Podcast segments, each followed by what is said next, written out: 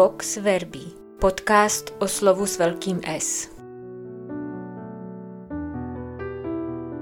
Hned po Ježíšově rodokmenu ze včerejšího evangelia zaostřuje evangelista Matouš svou kameru na Marína snoubence Josefa. A ten zrovna nedělá nic obdivuhodného ani velkolepého.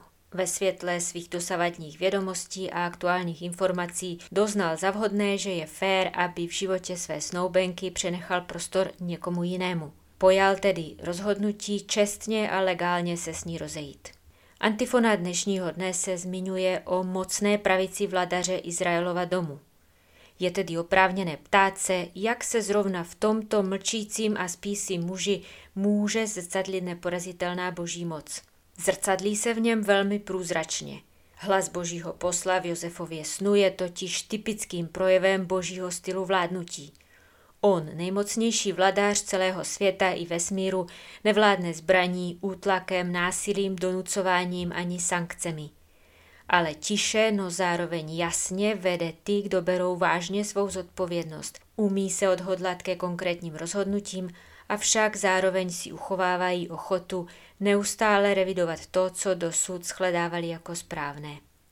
Jeremiášovo proroctví v druhém čtení odkazuje na návrat lidu z babylonského vyhnanství. Tento návrat z exilu svým významem daleko předčil i exodus Egypta, tedy klíčovou událost dějin izraelského národa.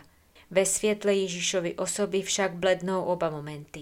Exodus i návrat z Babylonu. Ježíš je totiž ten spravedlivý a mocný vladař, jenž nás jednou provždy vysvobozuje ze spáru patologického strachu před boží vůli. Nepřítel by nám ji totiž rád představil jako žulový monolit, který drtí všechno, na co dopadne, nebo jako nesnesitelné břímě, které tíží všechny, kdo se mu podvolí. Ve skutečnosti je ale boží vůle přirozeným prostředím, v němž dokáže lidská duše nejlépe dýchat i realizovat všechny své touhy.